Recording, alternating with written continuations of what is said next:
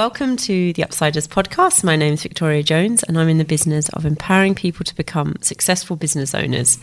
Through this podcast, I want to equip you with the knowledge and inspiration needed to kickstart your business, build your brand, and begin your entrepreneurial journey. I'll be interviewing the world's most successful business leaders, innovators, and influencers. We'll delve deep into how they launch their business, the tips they've learned along the way, and reveal what it takes to succeed. Today, I'm interviewing Jai Smith about how to start your own podcast. Many of you have asked me how I started the Upsiders podcast, and it was thanks to Jai, who helped me develop my idea, get me set up with all the right equipment, and taught me all the tech side of getting the sound right and editing it, which I know can sound quite scary for lots of people. um, he also gave me the confidence to do the whole thing by myself, from setting up the interviews, the editing, and post production which has made it a lot more affordable and more efficient to produce without having to rally a big team behind me each time I want to do an interview. So, we're going to share these tips on getting you started and launching your own podcast today, too. To give you a bit of a background about Jai, as well as being a podcast producer, he is also a creative strategist specializing in brand, communications, and ideation. He consults to large scale corporates and startups about bringing ideas to life.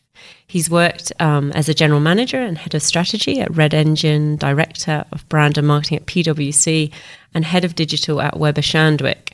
So, super experienced in the advertising and marketing space before launching his own agency, Your Good Get Better, last year, as well as a host of other businesses we'll talk about later in the show.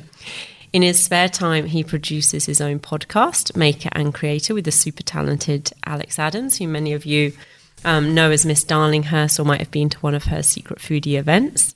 And previously produced the Better in Bed podcast with sex coach Sarah Sense, which sounds like lots of fun. I remember you told me that actually when I first met you and we were Yeah. sussing out whether to work together. That you- just hit fifty thousand downloads actually. oh my gosh. Yeah, like it just it it's just people just keep listening to it. So really, They and love that's mainly season one. Like that was we we finished season one years ago, and it just ticked over. like it People was just, huge. keep- What were the, were they the ones with the, the most um, revealing topics? They or- were, um, yeah. The, the probably the the the more unusual or the more um, more intimate the topic, they went straight to the straight Yeah. to the top.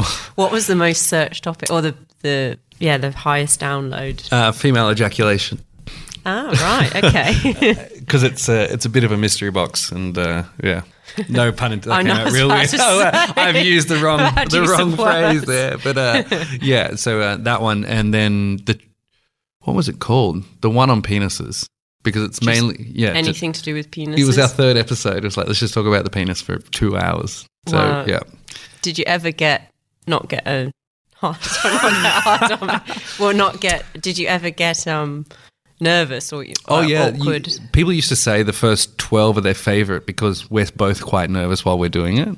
yeah. And by the because we did twenty one or twenty two episodes together, by the end we're not nervous at all.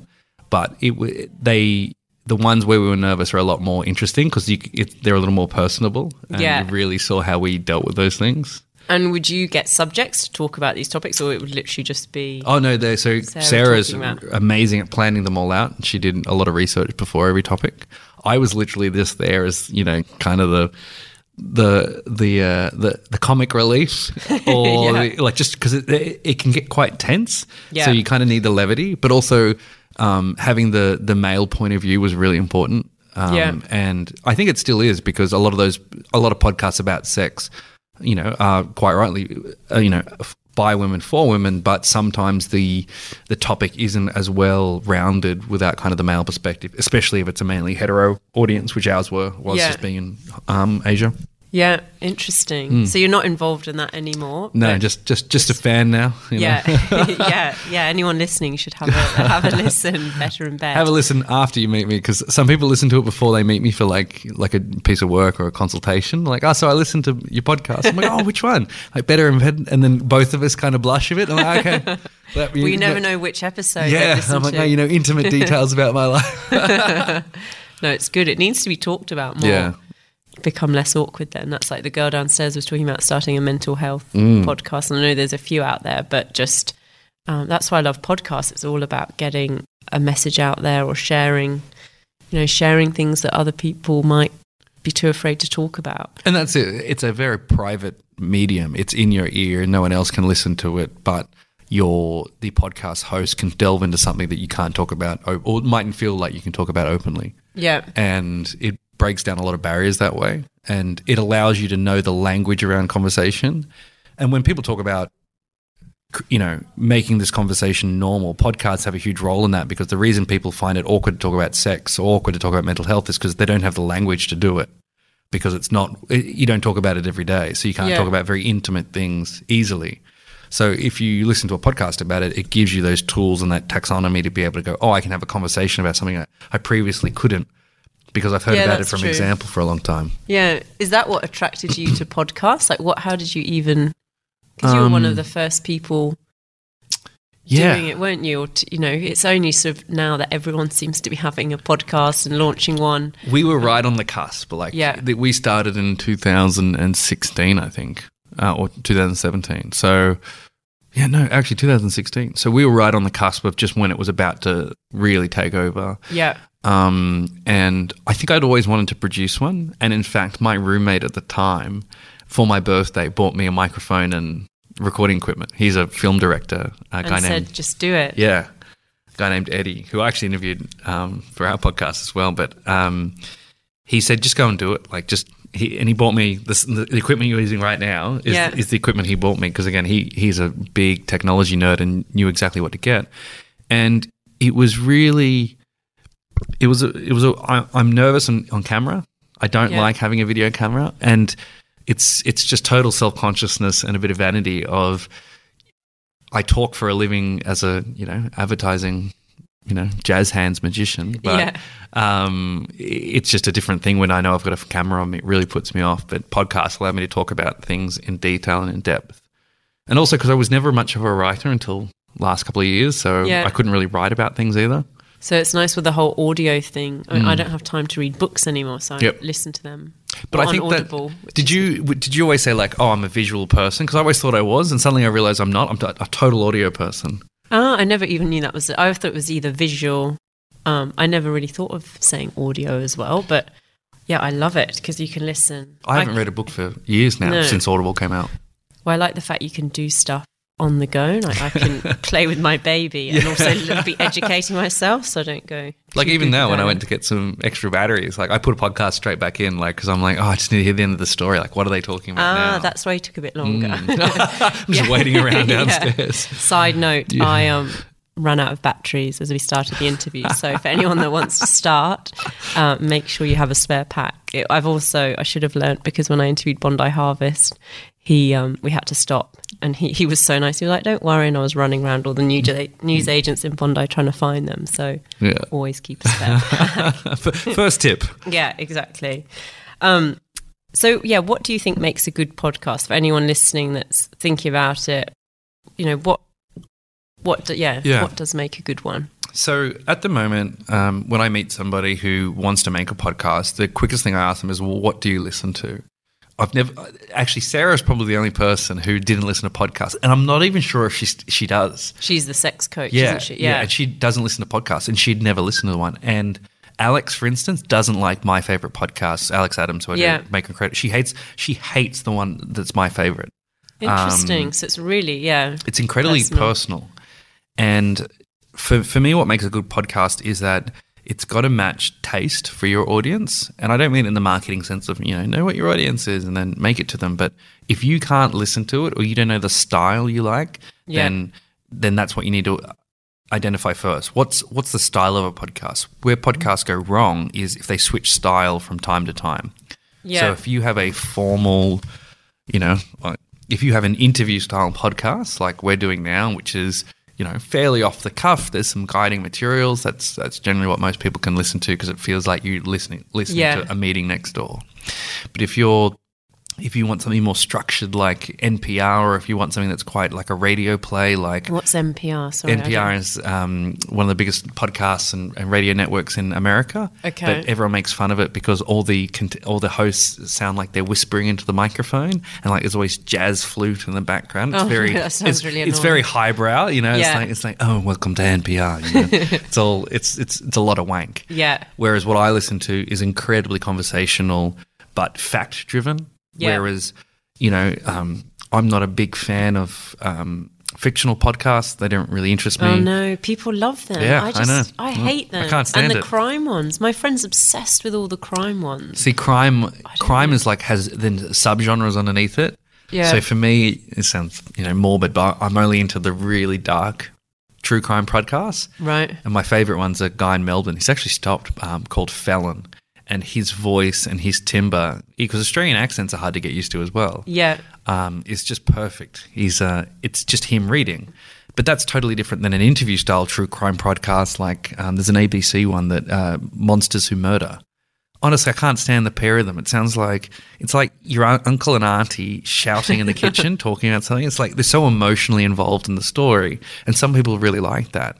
But I can't stand it. I'm like, I just want the facts read to me like a book. Yeah, it's interesting, isn't it? Because I quite like the factual ones, or just I don't really like that. My dad started a porno No. one, which sounds awful. I'm sure so many people listening love it, but I just found it a bit mm. annoying. It was. Yeah. too much chitter chatter, Yeah. and I always I feel like I want to learn something from a podcast. Which is what, and this is how specific it gets, is because the podcast that I, my favorite podcast is called Do Go On. It's by three comedians in Melbourne. And it's called Do Go On because they get distracted along the way of telling a story, but they've written a like a school report. So they just did one on Arnold Schwarzenegger. Yeah, And so they're getting through it, but they're three comedians, so they're making jokes the whole way. And Alex is like, that's the thing I can't stand. I'm like, that's the reason I listen because you're listening for the tangents. But then likewise, like my dad, ma- my dad made a porno. I can't stand it, so it's really subtle, Yeah. like what you'll buy into and what you won't. And so, so yeah. yeah, when you're making one, just know what you want. Yeah, I was about to say, so there's no kind of hard and fast rule of what makes a good Absolutely one. It's just maybe do what you like. Because Mm. I think I like listening to interviews, I like learning something. So I started a podcast where I could hopefully teach people something, educate them about business, and interview interesting people. Yep. Um, so maybe that's how people can approach it. Like, what do you. What do you listen to? Look at your yeah. three top, then write down their story structure. How many guests? Sorry, how many interviews to guess? Um, does are the questions? You know, podcasts like this, you you know, you don't have a, a list of questions that you know we wait and pause for, and then you move to the next one. It's Yeah. conversational. Then look at you know, are they adding in effects? Is it done in a like my brother listens to a cafe, um, a podcast called Money Cafe, Yeah. where they record it in a cafe. And all I sit there and think is, how awful is this audio? Their mics sound cheap. I don't want to hear every time somebody puts a cup down. Like that really gri- like grinds me. But you know, he doesn't even he doesn't even hear it anymore. Every Wow. day he's listening to forty five minutes about you know how to manage your money and economic update. It's so boring and it's so irritating. But, But he it's- loves it, yeah. And he's a cop, so it's you know it's totally different again. Like yeah. Wow, you're very different. yeah, Um, well, yeah, that's good advice then. So, Mm. yeah, do something that you love and, yeah, pick a style Yeah. and, and just learn to recognize styles. You know, yeah. And what about refining your idea? Like, you know, there's lots Mm. of, say, the girl that wants to start a mental health one, she was like, there's already ones about mental health. it's probably a thousand. Yeah. You know. But then that shouldn't stop you, should it? It's No. like, say, I'm not going to start a business because there's already one out there. Exactly. You'll put your own spin on it. Um, would you say still go for it, but maybe think of like a bit of a different angle or different guests you could get on? It's like producing music. There is enough, you know, I listen to heavy metal. There's enough heavy metal bands out there to last you forever. Yeah. But you're attracted to some because of their take on something. Yeah. And so if, if you imagine the topic is just your genre, but how you make up your band is really specific to you. So there's enough pop artists out there. It's probably an even bigger one, but you know, you might be a Justin Bieber fan and not an Ariana Grande fan. Yeah. um, and to to over engineer why and why not is probably too much. But that's where it comes back to you as an individual. And I think most podcasts are built on that cult of personality. Yeah. So I know there are people out there who just couldn't stand better in bed, either because of me and Sarah, or because of one of us, or because of both of us together. And that's fine. You just need to accept that. Yeah, you've got to Um, be. I think if you're trying to be something to everyone, you'll be quite bland. Oh. You've got to People are going to love you or hate you, aren't they? And that's not a bad thing. It shows you're doing something Mm. that's really true for yourself, I think. Like Maker and Creator was always about I had a collection of unusual friends who Yep. did amazing things. And I'm like, I just want to talk to you about your creative process. And then, you know, even Steve, who I was with this morning, he was episode number three. And his comment then became more broader about not only making coffee for people and creating cafes, but how do you create cafe culture and what does that mean? And so then you realize that our way in was talk about the person behind the creativity, Yeah. but then get them to talk about their impact on culture. And if you're that specific and if you can create an angle for yourself, no matter where the interview or the podcast is going, you can, you can circle back to it. Yeah. So mental health is an enormous topic. It's as, you know it's, it's a topic just as big as sex, but what's your take on it and what part fascinates you as an individual? Like there are enough true crime podcasts out there to last forever because there's enough crime out there, but everyone Yeah. covers the same stories, but their take on it will be very very different. And so that's the thing. There's enough, you know, if, if you want to write a book, write a book. It doesn't matter if there's more books out there. Yeah, you'll put your own spin on it. And that creative, because some people um, might not see themselves as a creative type. What's the kind of creative process, or how can you, how can people get into that headspace of being a more creative, or you know, I've I have times where I feel more creative than others. Yeah. There's a great What's- book called When, and it talks about your career. Like, so basically, we work eight hours a day because of uh, the Industrial Revolution and factories. So that was the light, and the best light in the day. You'd turn up, you'd work as long as you could. And again, this is kind of a yeah, uh, really a, a British imperialism thing where you know. Obviously, you can get more hours in a day in a, somewhere like Australia where the days are longer. Yeah. But if you go back to London the middle of winter, you probably can't. And so we still work eight hours a day based on that model, you know, right up until the end of the Second World War. But creative work isn't around working for eight hours and being creative for eight hours. You might be creative for two hours in the morning and two hours at the end of the night. Or some people just work in the middle of the night and that's when they get their most creative work done. So identifying when you feel inspired, not even creative, but when do you feel inspired to do something Yeah. is really important to take advantage of.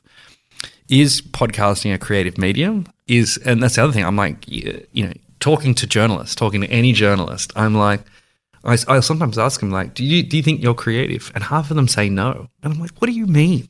You create story. Like that is that is creativity so i often find people who want to start a podcast are already creative in some field even if they don't recognize it yeah, what's missing is a format or a framework to spit that creativity out in. So if you're mapping, if you're thinking about doing a podcast, you're like, oh, I'm not really creative. Map out, well, what's the story you actually want to talk about every time? Just say, how do you open it? What's the conversation in the middle? And how would you finish it? And all stories are built on this idea of change. So you've got a protagonist, they go through something, they meet adversity, and then they overcome it or they don't. And then, it, then it ends. That's the principle of storytelling. And so for interviews, it's like, hey, here's here's the setup. Here's an introduction. And act one, act two is well, what happened? What was the change that you went through? So starting a business, not starting a business, Yeah. screwing it all up. and then the final is like, where are you now? And that's that's a story principle. And so for people who tell me they're not creative, I'm like, just write me a story. Like I don't know where to start. I'm like, well, something is set up, something happens, and then something has changed that didn't happen before. Yeah, I think that's a good way, and that's how you help me. It's like, okay, get your intro right. So um, I say the same intro each time for the podcast. So maybe write an intro of what the podcast is about and what you're wanting to do for your listeners, and then yeah, that structure. And then I think you gave me a good tip, which I now do, is have like a little quirky thing that you do at the end, Yep. whether it's five questions or you ask them the same thing or you get them to do a dance or I don't know, Yeah. something. Maybe not a dance on a podcast, but yeah. something that comes across well on a podcast, but something that just sort of brings it all together at the Yeah. end, and then an outro, and that's your structure.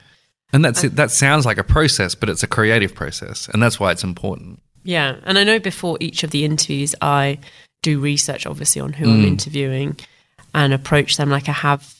You know, I have pro- approached so many people that haven't got back to me as well. Like I've Jacinda Ardern, the New Zealand Prime Minister, she still hasn't replied. Just hassle her. Like. Yeah. She'll give in. Yeah, Leigh Sales from the ABC, um, seven thirty. That'd be great. She she gave me a really good no. Actually, it was like she was overcommitted, and I was probably being palmed off. But it was just it was a nice way of saying, She bothered to write back. I think that's yeah, something. I always think that's nice. So I think yeah, if you are getting guests on your show, just you know, having a set email and obviously making it personal Yeah. to them to try and get them on board too. And I think you know you've you've made a really good point of accepting accepting that you won't always get people on the show that you want.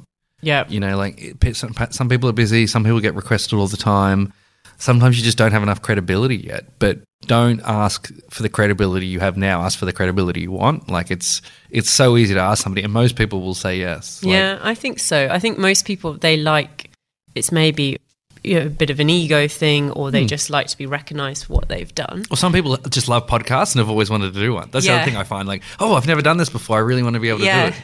I've had that people come on the show because they want to start their own. So they're like, "How have you done this?" And they brought the assistant, and then she's watched the whole thing. Like, okay, is that how it all works? Mm, there's So- there's so uh, much stuff people don't see around it, and it's like, oh yeah, like looking at rooms. All I do is, have you started doing that? Look, walking to rooms, thinking, oh yeah, it sounds okay in here. Yeah. like just my daily life. I look at rooms now, and I'm like, that's such a waste of my energy, but I just I just like doing it. You now. can't help it, can you? Yeah. But yeah, it's even setting up, you taught me like you go diagonal to Yeah. someone, Well, just asymmetrical. asymmetrical in a room, yeah, and it just helps with the sound. I the sound is something that I would say to everyone from the tech side. That's what I've struggled with. That's hard, I think, to get mm. right. And I know you've helped me like set up and show me some editing things. But that is something that annoys me with sound. I know there's a few of my podcasts where the sound hasn't been perfect because I haven't set up the room correctly. It's been echoey.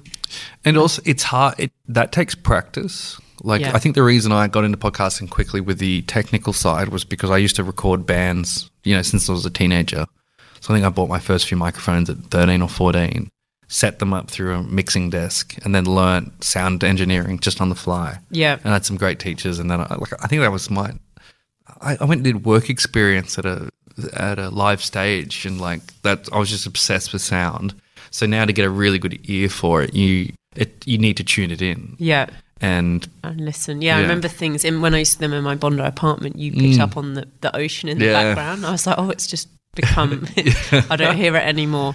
So you're really good at picking up. the other thing too is not everyone listens to the podcast one after the other and can hear the difference that you as the editor or the host hears. So you've listened to them all intently.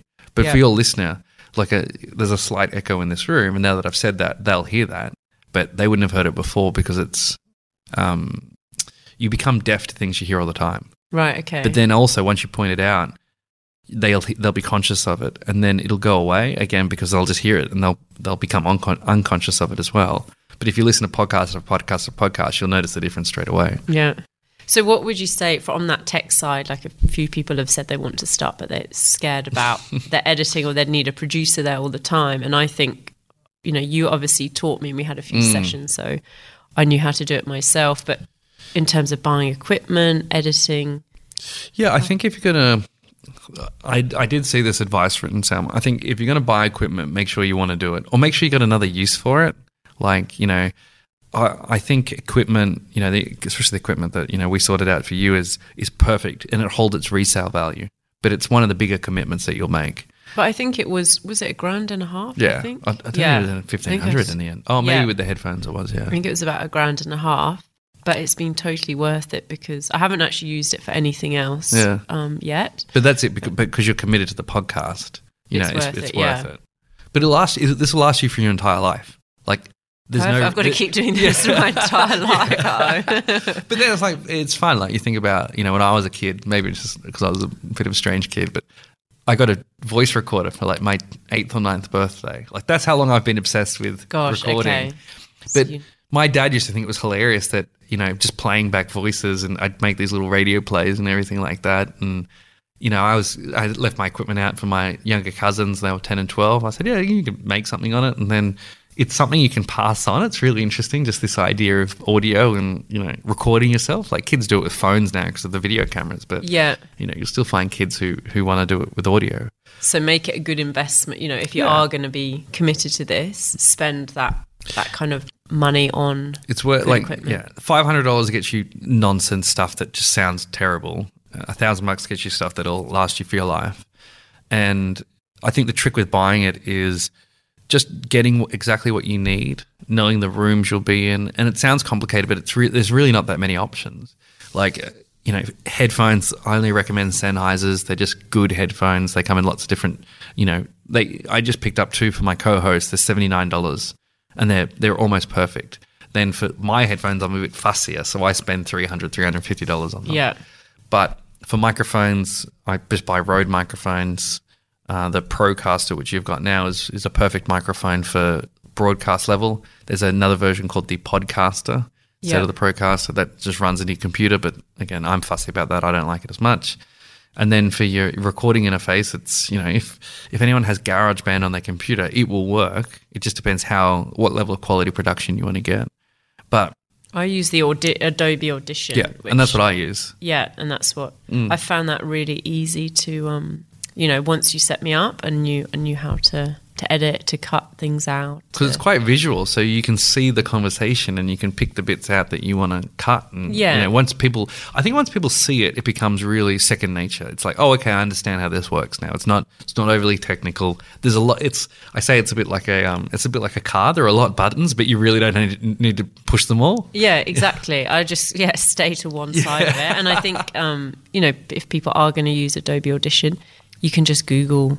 Um, they have really Mm. good tutorials and help. So when I ever have got stuck, I just There's one Google it. guy I follow. Um, I might look his name up actually because he he's the guy actually I use to kind of do a lot of stuff with. I'll look him up while we keep going, but yeah, Okay. I'll find it. and with music as well because that's something most podcasts have at the beginning, Mm-hmm. don't they? Would you? How can you get tracks? Do you have to spend money on? I think it's worth music. spending money because it gets you some really good music. Just go to premiumbeat.com. It's 50 US dollars, but it's just better music. It's well organized. It's royalty free. It's, yeah, and you no- can just choose a little track for Yeah. your. and just pick the th- 15 or 30 second version and you're off.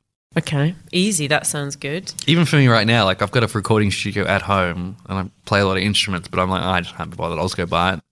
Yeah. So- okay. It's only the the latest one I've started making the music for. So That's even better if you can. And then what about um I mean we've spoken a little bit about the room and I think the environment's really important and I Mm. know when I first started you were saying do your podcast in the evening and have a glass of wine Mhm. and keep the talent relaxed and um I wanted to but I was pregnant at the time so so I um didn't do that. big glass of soda water. yeah. Um, didn't want to watch someone else get drunk and feel jealous. But I think that's quite a good point is how are you going to, what kind of environment and atmosphere you're you going to create? For Yeah, your- because it's it's a it's a performance, and just like any meeting, any kind of um, any interaction, like on video, it's a performance, and they, the, the other person has to be comfortable. Yeah. Like dragging them, like I I did one standing up the other day because I knew the person I was doing it with, she'd be absolutely fine standing up, and we just stood up and we're talking to a room anyway. I'm like, hey, I'm just going to put the mics on. Is that cool? And she was like, yeah, absolutely fine. Works but that's well. because I knew who she was. I knew she's a loud presenter and I knew she, what she's going to say. yeah. But, you know, I interviewed somebody the other day who was a scientist. And I'm like, he'd never do this. So I took him into a meeting room because at least there he was comfortable having a conversation there. But I said to him, like, we really should be doing this over a beer. And he's like, yeah, okay, let's uh, let's just reschedule then. And he was much more comfortable all of a sudden, like instantly. Interesting. So it's knowing your subject really and what will make them feel Mm. Yeah. comfortable. And sometimes people aren't like that. Like I- at the moment, I'll, I'll podcasts that I do, I'll only do in the morning or at night over a glass of wine. I did one on Monday and broke my rule. Did it at five p.m. and it was a Monday, so no one wanted a drink, and it was so stifling. Like you, you could hear it. Like, Really? it's like oh, everyone was a bit nervous, and you know, it wasn't really fluid. And I'm like, oh, I shouldn't have done this. Like, just I should have just opened the wine. That's like a thing. I'm like, just yeah. get it open. Or even I did I interviewed a girl, um, Miss Wealthy, and she was like, "Let's Miss do Wealthy? yeah, yeah, let's do a Tony Robbins warm up routine."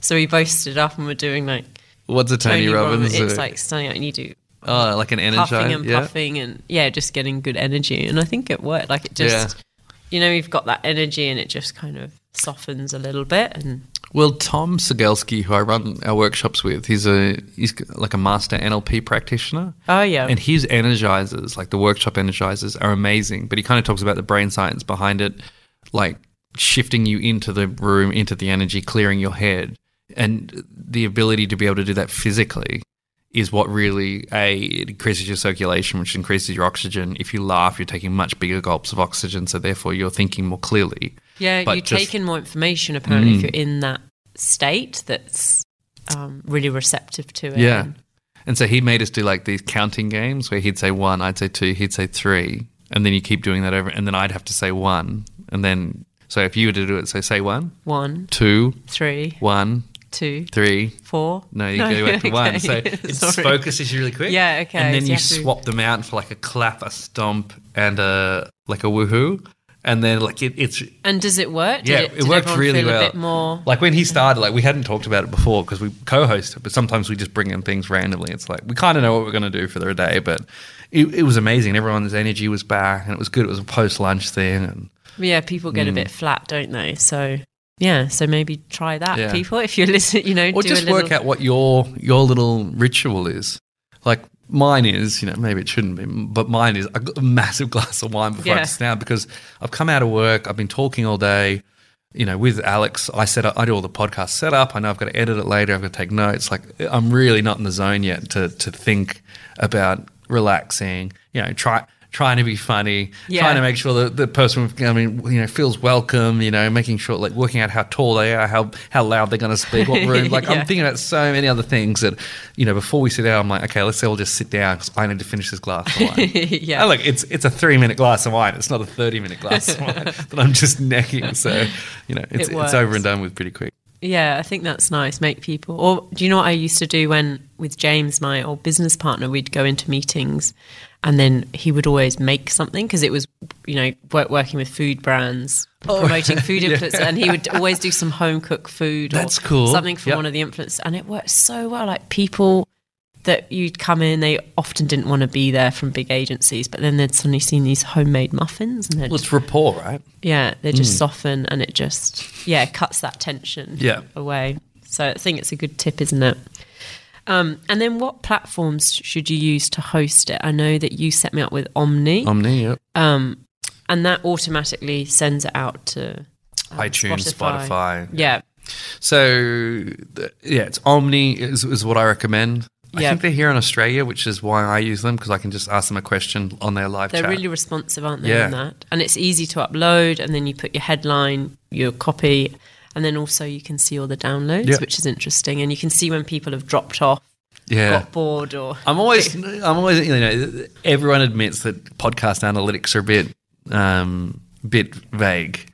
Like the Right. that drop off, for instance, nobody's really sure if that's accurate. yeah, because how do you monitor? Is that So someone? you only can monitor if someone's streaming it and their phone has stopped before a certain point downloading more content. And then I think now you can get some meta tags which allows you to see if someone's got it. As long as they're using iTunes, it'll send it back, but it won't work on Spotify. Like it's it's all a bit vague. So Right, okay. yeah, so it's handy, but Omny's interface, their customer service is all you know really top notch. The other one I used for me and Sarah was for Better in Bed was uh, Libsyn Yeah. good service, but the user interface makes it feel like a 2005 website, but cheaper. Okay. Well, I think Omny's good, Mm. and it's free, isn't it? I think. It's free because you, I- you're on my account, but Oh, okay, okay. Thank you. if you're my client, so I just leave on my account. I'm like, ah, it's fine.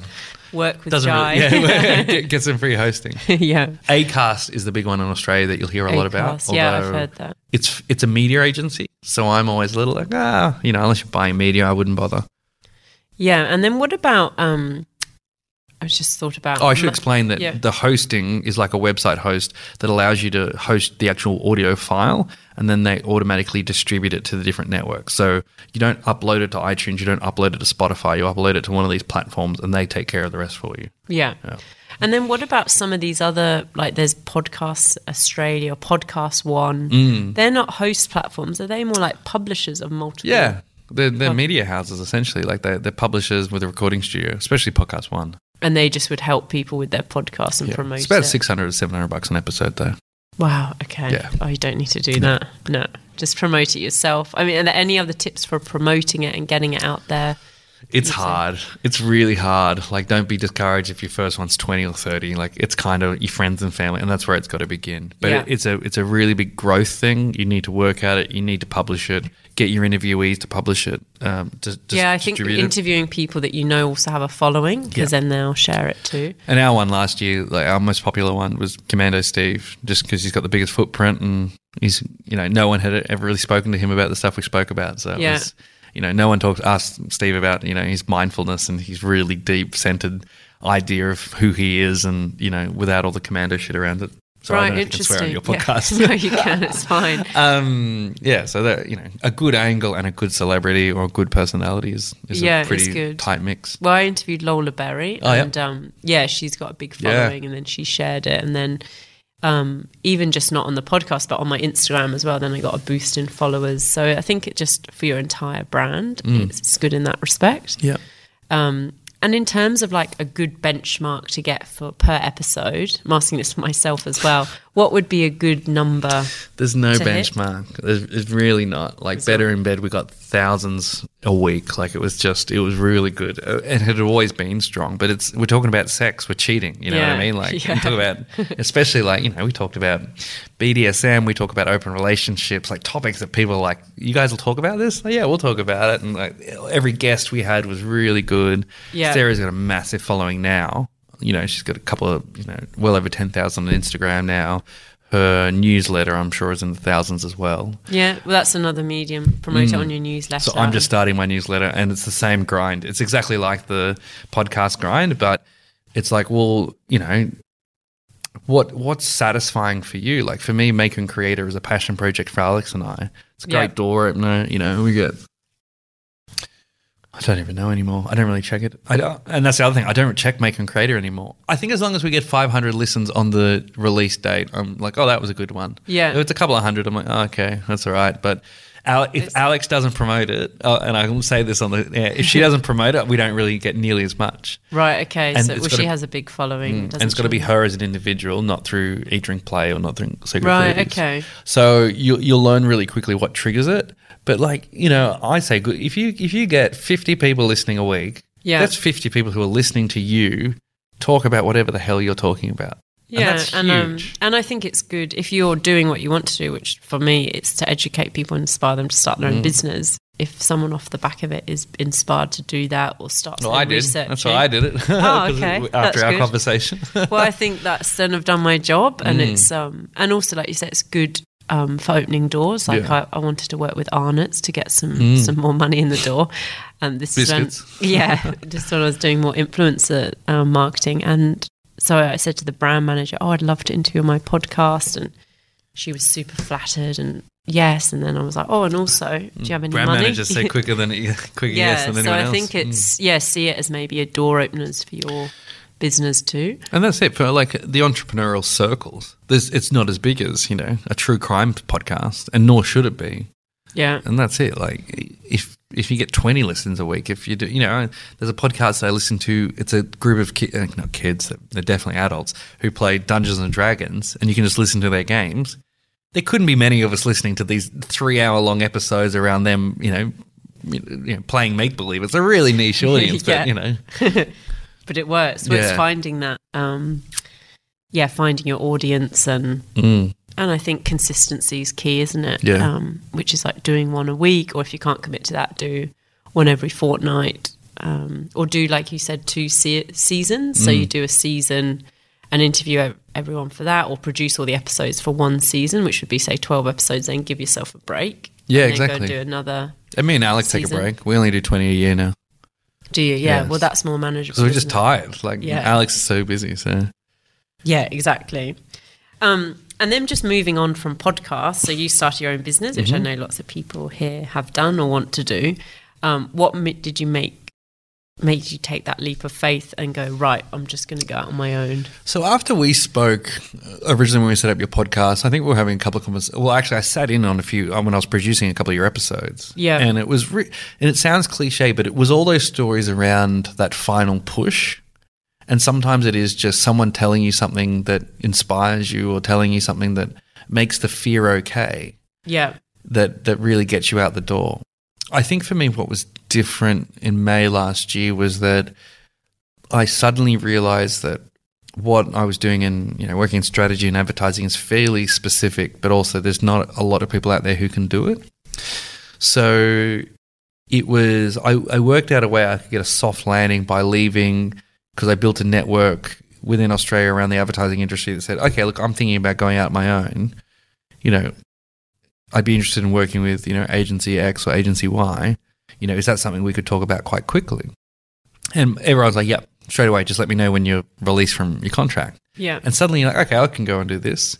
What I didn't expect to happen was for giving me that space and time around myself, not working for an organization, you know, kind of being your own boss, is that your level of creativity or your level of unconscious kind of motivation is just triples and quadruples so quickly. So suddenly I'd started three or four different businesses because Yeah. I'm like, well, I got, you know, I may as well just do it. And I'd be working the longest days, but none of it would feel like work. I You just was so energized. motivated. Yeah. Yeah, that's what Rich says to me. You're still working tonight. You've had no sleep with, you know, Mm. looking after baby as well. But I feel so energized when I'm working. 100%. I think if, if you find something you really love doing, Yeah. you, you work. Yeah, that's the thing. I woke up this like morning at 4 a.m. and I'm like, oh, I should go and do this. And I'm like, oh, I've got a bit of, you know, I've got to open Xero and do some, you know, accounting. And uh, I didn't really mind. I'm like, oh, yeah, I should probably sort this out. Or, Yeah. and then I went and wrote, you know, a deck for another agency. And I'm like, oh, yeah, I've got all that done. So went back to bed. And Well, that's the nice thing, like you say, you you can find out not only when you're most Mm. inspired or your creative juices are flowing, but you can also find out when your best working hours are. And for me, it's not eight till five; no. it's really early in the morning and then later at night. And that's what I'm finding. I've suddenly got this new night shift idea in my head. I'm like, oh, yeah, I can go and work a bit at nighttime after dinner. And I never did that before. Yeah. Never would I ever Were do you so burnt out and exhausted? Yeah, and I'm just I'm I'm really a, really a morning person. Like I do all my best work in the morning. Like today I'll finish at midday and I'll just go and watch Go and Netflix for 6 hours. Like I'll just I'll just you know make myself a nest at home and really but it's also allows me to consume so much more content. I have to kind of do with what I kind of do for work and Yeah. um it's it just gives you your time back and it gives you lets you do the things you want to do. Yeah, exactly. And then also like the freedom now, because there's so much work online, being able to work, work abroad, that was a Mm. big thing for me. I think just working from wherever you want to work, you Yeah. have that freedom. I find I'm still, and that's where I'm trying to like one of the other. I'm bringing out a like a strategy.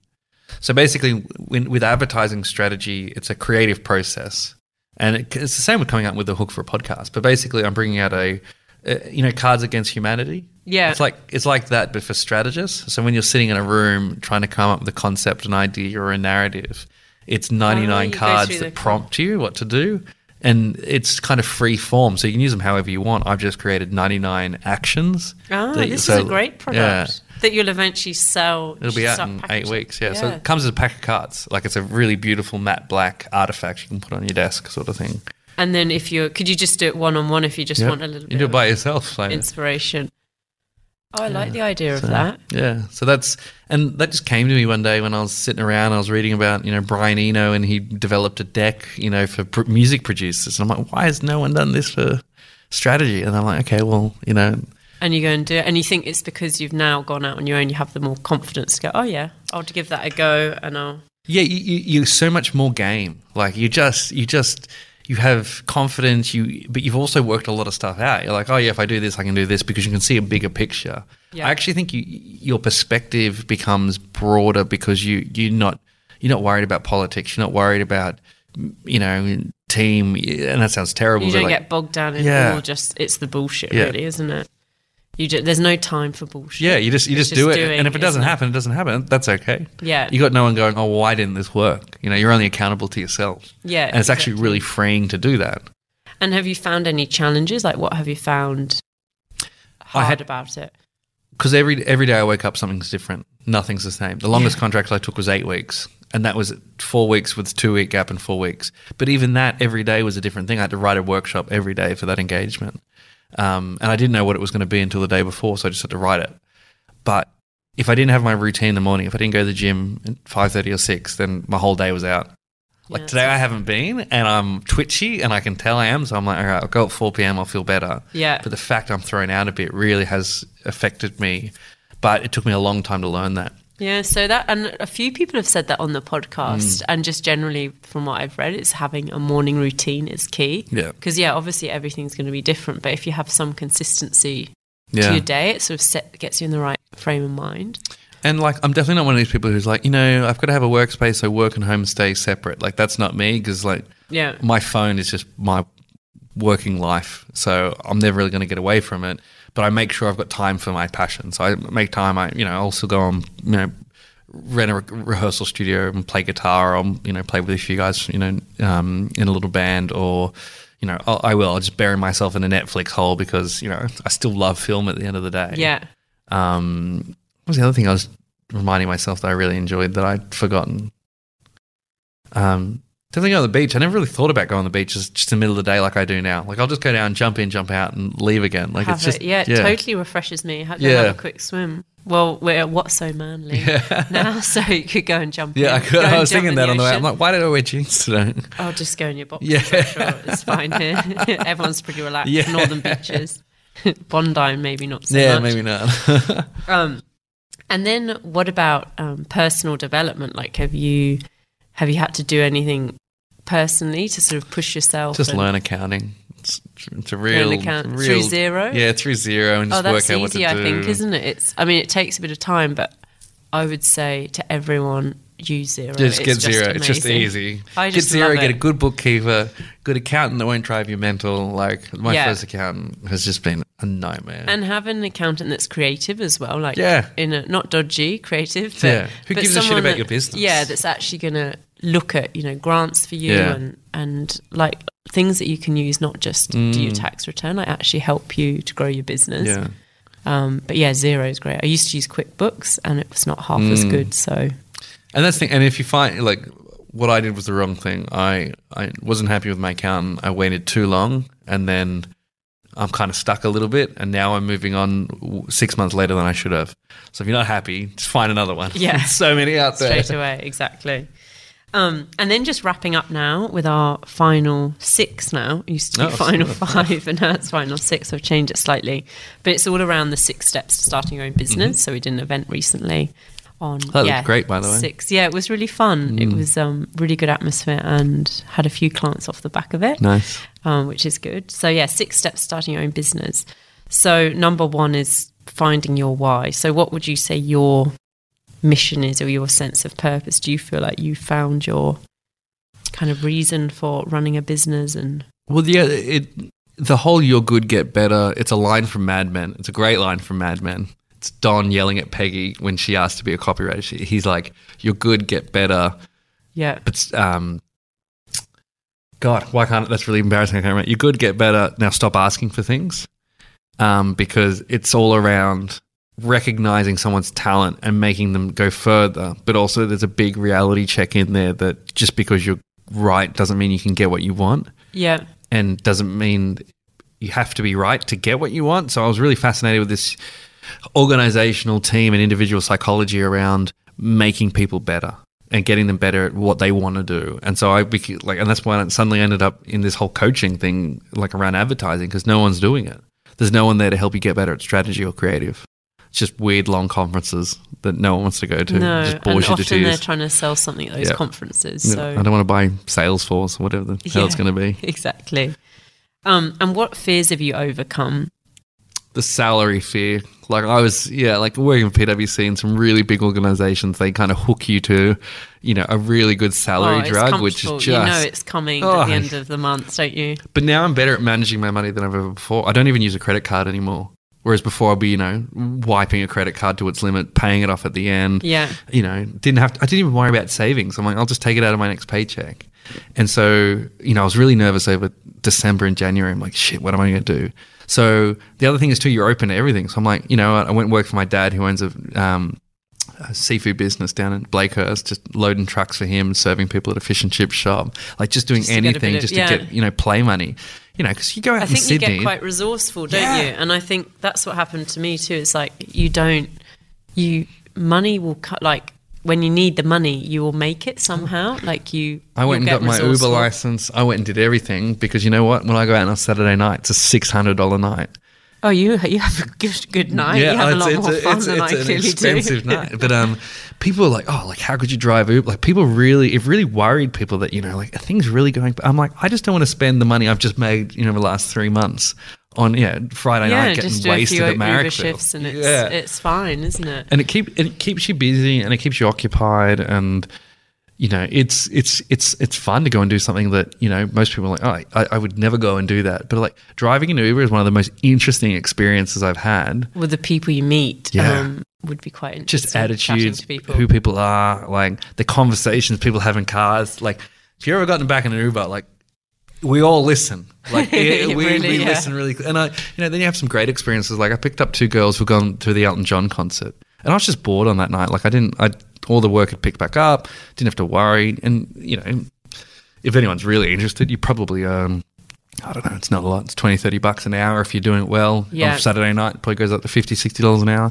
Like it's it's good money if you if you if you're used to shift work, if you work in hospital or whatever else. But you know, c- coming out of agencies and stuff, and you're charging hundreds of dollars an hour, it's, it feels like a slog. But then you know, I had these two great girls who got in the car for Elton John. Like, would you mind? They, were- you know, they were half pissed, and then they were like, "Oh, would you mind?" You're like trying to sheepishly ask, "I'm like, do you want Elton John on? Like, oh, let's let's just do it." And then we had a big sing along the whole way, and they were great. They left glitter all over my car, but that was that was something else. But like people, you know, I only just took the sticker off um, my car actually because I'm I don't I've got too much work on now for the for the business, but it really worried people that I was doing it, and that no, was a really to just stop interesting people think. And I think Yeah. anyone starting out, if that's going to help you to do something you really want to do, just as long as it doesn't take the focus around what you're trying to build Mm. long term, but it's like a stepping stone. You're like, well, yeah, why not? Yeah, If it's a little stepping stone, do that. Like we took on jobs for Australian Tax Office, which was so boring, but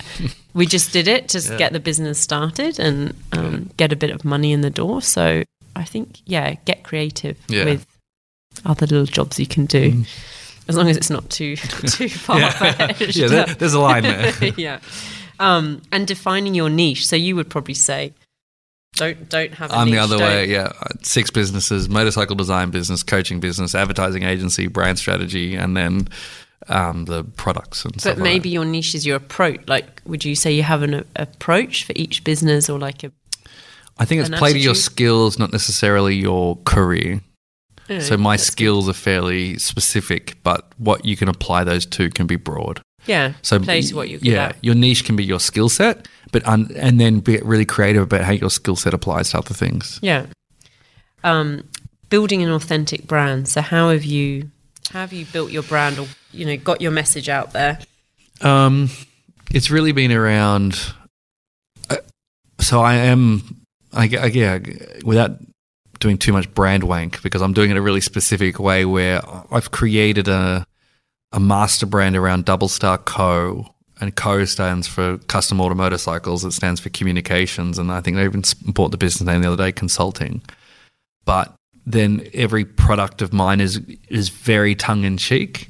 So Yeah. the strategy cards I told you about, they're called stupid questions and bad ideas because everyone says I there are no that. stupid questions, there are no bad ideas. Your good get better is a reference to a, a very specific line in Mad Men. And then the workshop series I run is called Strategist Anonymous because it's for people who've done strategy for too long and need a support group. Yeah. So I it's like all it. very tongue in cheek. bit- yeah. It's all personality driven. And it, it, it, my brand approach is it frames up how I interact with people. So there's no, you know, I'm not Tony Robbins. I'm not here to tell you to change the world. I'm going to tell you that everything's pretty, you know, pretty rough, but here's how you kind of get through it. Yeah. And how have you attracted clients or won business? I just meet, I have two coffees a day with people I don't know. Just Two. constantly have coffees with people, Yeah, great. introduce and just, you know, I was told three coffees a week when I started, which was I, I thought was great because it was just like Mm. arrange coffees with people, and you find people are really open, even Yeah. that you think they might be your competitor, but people in your industry yeah. will meet you for a coffee. Like they will, yeah, Yeah. they're happy to meet up and have a chat, and it just it gets you out there, gets you thinking about your business. And meet other you know if you if you're just doing it yourself meet other entrepreneurs who are, who are also by themselves. Like it's amazing how much how much work flows through word of mouth but also just how much you can learn from each other. Yeah, like another mate of mine just started his own agency. And I went and spoke to him and he's like oh how are you doing with this this and this? I'm like good. How are you doing this and this? And we both walked away thinking like that's amazing. Like you, you never get that insight when you work for a company. No, people are more protective, Mm. aren't they? They they don't want to share anything. They're worried you're going to steal their ideas. Whereas I think in the business community, like having worked at WeWork and now Whatso, they're it's amazing. Like people just want to help you. yep It's a lot more supportive. Um, and finally, knowing your value. So, what to charge. Uh, Oh, lots yeah. of people undervalue themselves when they Yeah, start. I just told someone to double their price the other day, and I said, "Look, I'll get you a job." I spoke to her on WhatsApp. Twenty minutes later, I had a job where she just doubled her hourly rate. And, and it worked for her. She got Yeah, the, I just said, "I'm like, here, I just arranged this for you," and that was me speaking on your behalf. So imagine what you could do yourself. Yeah, they say times it by three, which feels quite scary. But then, Uh, you can you can do it times by three and then take a little less. is Yeah, Probably my yeah. advice. Like um, it's different having ran an agency. I know what agencies charge, so therefore I knew what I should charge. But you doubt yourself. You really doubt yourself because somebody ums and ahs about your price, and then suddenly you drop your pants on it. Probably not the best phrase to use. um, and instead, you should just wait. Just be patient, and the somebody will pay the the, the value you're worth. And they're the people to invest time with, and you'll feel better at, at the end of it as well. Yeah, Because you'll get you halfway like into not- yeah, you get halfway into a project where you've you've kind of taken a bath on the on your on your rate, and you, you disengage. The client doesn't oh, care and then you feel almost a bit resentful, or you just you'd feel disempowered yourself, don't you? massively. It's but yeah, it's better not to do it. I've done it in the past, Mm. and it's just you spend so much time on it, and then you feel you feel a bit dirty Yeah. after, don't you? Almost. Yep, no, So, all um, the time. And you know, it's recently a couple of weeks, I'm like. Somebody was, you know, trying to shortchange me. Like, wait, what am I doing? It's okay. I'm allowed to go and say no. Like, Yeah. But and that's what happens when you're passionate about something. You don't want to say no. That's a really unusual psych, psych thing, uh, psychology thing that happened to me. Is like I, I'm like, oh no, I really like building a brand for somebody, but it was almost I wanted to do the work, and but I- they weren't happy with the price, and then I'm like, I'm going to come down in price because I want to do the work, and then I'm like, this is a weird feeling. Yeah, and you kind of think. I think as long as you both feel like you're getting a win-win, yeah, then that's the val- that's the price. And sometimes you have to bid in a negotiation in between. But I'll bring you batteries 18 months later. I know. Yeah, thank you for that. um, brilliant. Thanks so much, No, Jai. I think you. we've covered. There's a few other questions I was thinking about monetization, and but maybe we could do like a second one Yeah, I'm always in a few months. Let's do that. Uh, so thanks for listening, everyone. If you want to turn your business dreams into reality, then get in touch to find out more about our coaching and business programs. We've got a few spots left on our upcoming six-week Start and Scale Your Business program. So email me for more info at vic at upsiders.co. And if you like this episode, please rate it and write a review and do subscribe so you can stay tuned for more upcoming interviews with interesting people like Jai. Thanks very much. Thanks. Bye.